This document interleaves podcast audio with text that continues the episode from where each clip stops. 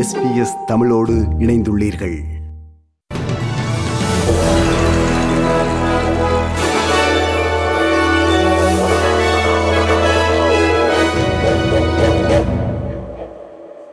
நேயர்கள் அனைவருக்கும் வணக்கம்.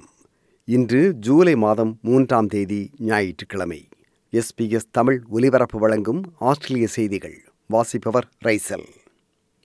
நியூ சவுத் வேல்ஸ் மாநிலத்தில் பெய்து வருகின்ற பலத்த மழையால் ஆயிரக்கணக்கான மக்கள் இடம்பெயர்ந்துள்ளார்கள். இவர்கள் தங்கள் இருப்பிடங்களை விட்டு இடம்பெயர்ந்து பாதுகாப்பான இடங்களுக்கு அழைத்துச் செல்லப்பட்டுள்ளனர். அபாய நிலை சந்தித்த சில நகரங்களில் பலர் வெள்ளப்பெருக்கிலிருந்து மீட்கப்பட்டுள்ளார்கள். கேம்டன் எனும் பகுதியிலிருந்து இன்று காலை ஏழு மணிக்கு இடம்பெயர்ந்து பாதுகாப்பான இடத்திற்கு அழைத்துச் செல்லப்பட்ட மாஜி கார்டனர் என்பவர் இப்படி கூறினார். We've lived here about 27 years and we've seen it flood, but this is the worst I've, I've seen it in my time here and it's devastating. I really feel sorry for the businesses. It's the fourth time it's happened this year. And as I said, we spoke to somebody who said in an hour it's gone up four inches.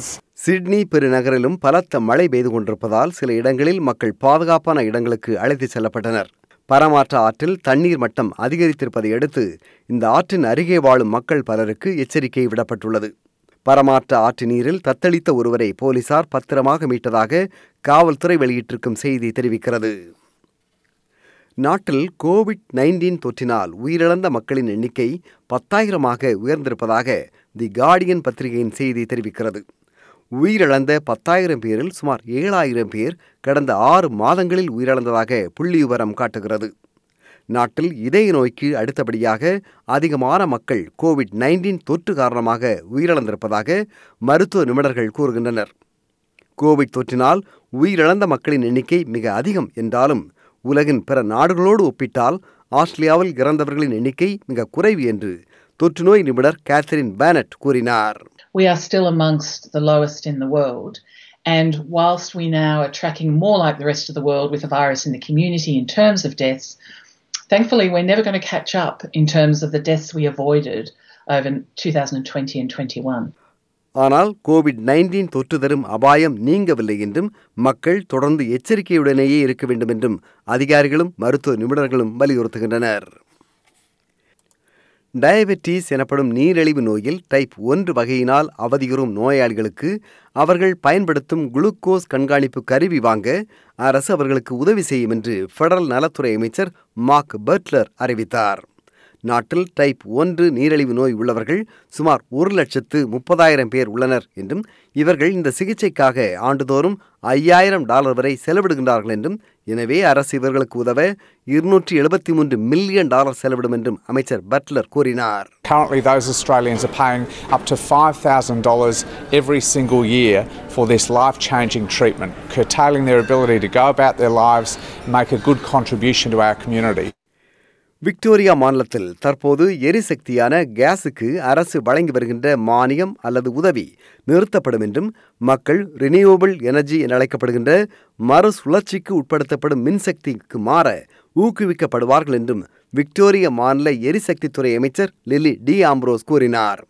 கரியமல வாயு வெளியேற்றத்தை இரண்டாயிரத்தி முப்பதாம் ஆண்டுக்குள் ஐம்பது சதம் குறைக்க Victoria மாநில அரசு திட்டமிடுவதன் ஒரு அம்சமாக கேஸ் உபயோகத்தை கட்டுப்படுத்த அரசு ஆலோசிப்பதாக அமைச்சர் டி ஆம்ப்ரோஸ் கூறினார் And the gas substitution roadmap uh, talks about that, uh, outlines our plans to get Victorians thinking about, talking about it, uh, and taking action and helping them to make those choices for themselves because we know that it's good for the environment and it's absolutely terrific for their energy bills. Australia AUKUS ஒப்பந்தத்தின் கீழ் America மற்றும் பிரிட்டனிடமிருந்து வாங்க திட்டமிட்டிருக்கும் அணுசக்தி மூலம் இயங்கும் நீர்மூழ்கி கப்பல்களை இரண்டாயிரத்தி நாற்பதாம் ஆண்டு அளவிலேயே ஆஸ்திரேலியா பெற்றுக்கொள்ளும் என்று கூறப்படுகிறது.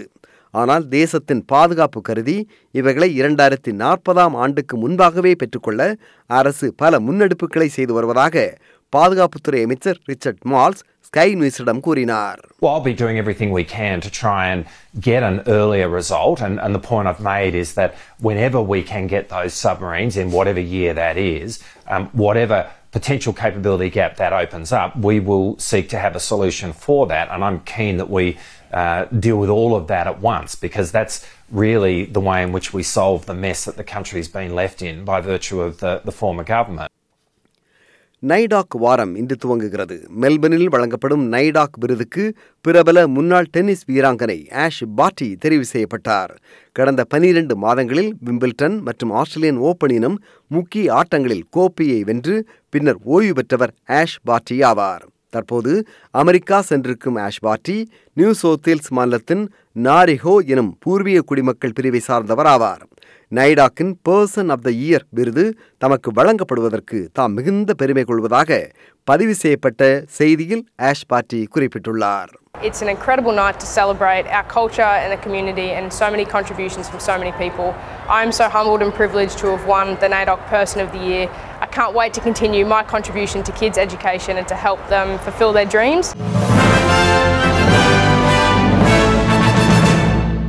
இனி இன்றைய நாணய மாற்று நிலவரம். ஒரு ஆஸ்திரேலிய டாலர் அறுபத்தெட்டு அமெரிக்க சதங்கள் இருநூற்றி நாற்பத்தி இரண்டு இலங்கை ரூபாய் ஐம்பத்தெட்டு சதங்கள் ஐம்பத்தி மூன்று இந்திய ரூபாய் எழுபத்தெட்டு காசுகள் தொண்ணூத்தைந்து சிங்கப்பூர் சதங்கள் மூன்று மலேசிய ரிங்கித் இனி நாளைய வானிலை முன்னறிவித்தல். பேர்த் வெயில் நாள் இருபது செல்சியஸ் அடலைட் மேகமூட்டம் காணப்படும் பதினாறு செல்சியஸ் மெல்பர்ன் வெயில் நாள் பதினான்கு செல்சியஸ் ஹோபார்ட் மேகமூட்டம் காணப்படும் பதினான்கு செல்சியஸ். கேன்பரா மேகமூட்டமான வானிலை பதினான்கு செல்சியஸ். சிட்னி மழைநாள் பதினாறு செல்சியஸ். பிரிஸ்பெயின் மழைநாள் பதினாறு செல்சியஸ். டார்வின் வெயில் நாள் இருபத்தெட்டு செல்சியஸ். இத்துடன் எஸ்பிஎஸ் தமிழ் ஒலிபரப்பு வழங்கிய ஆஸ்திரேலிய செய்திகள் நிறைவு பெறுகின்றன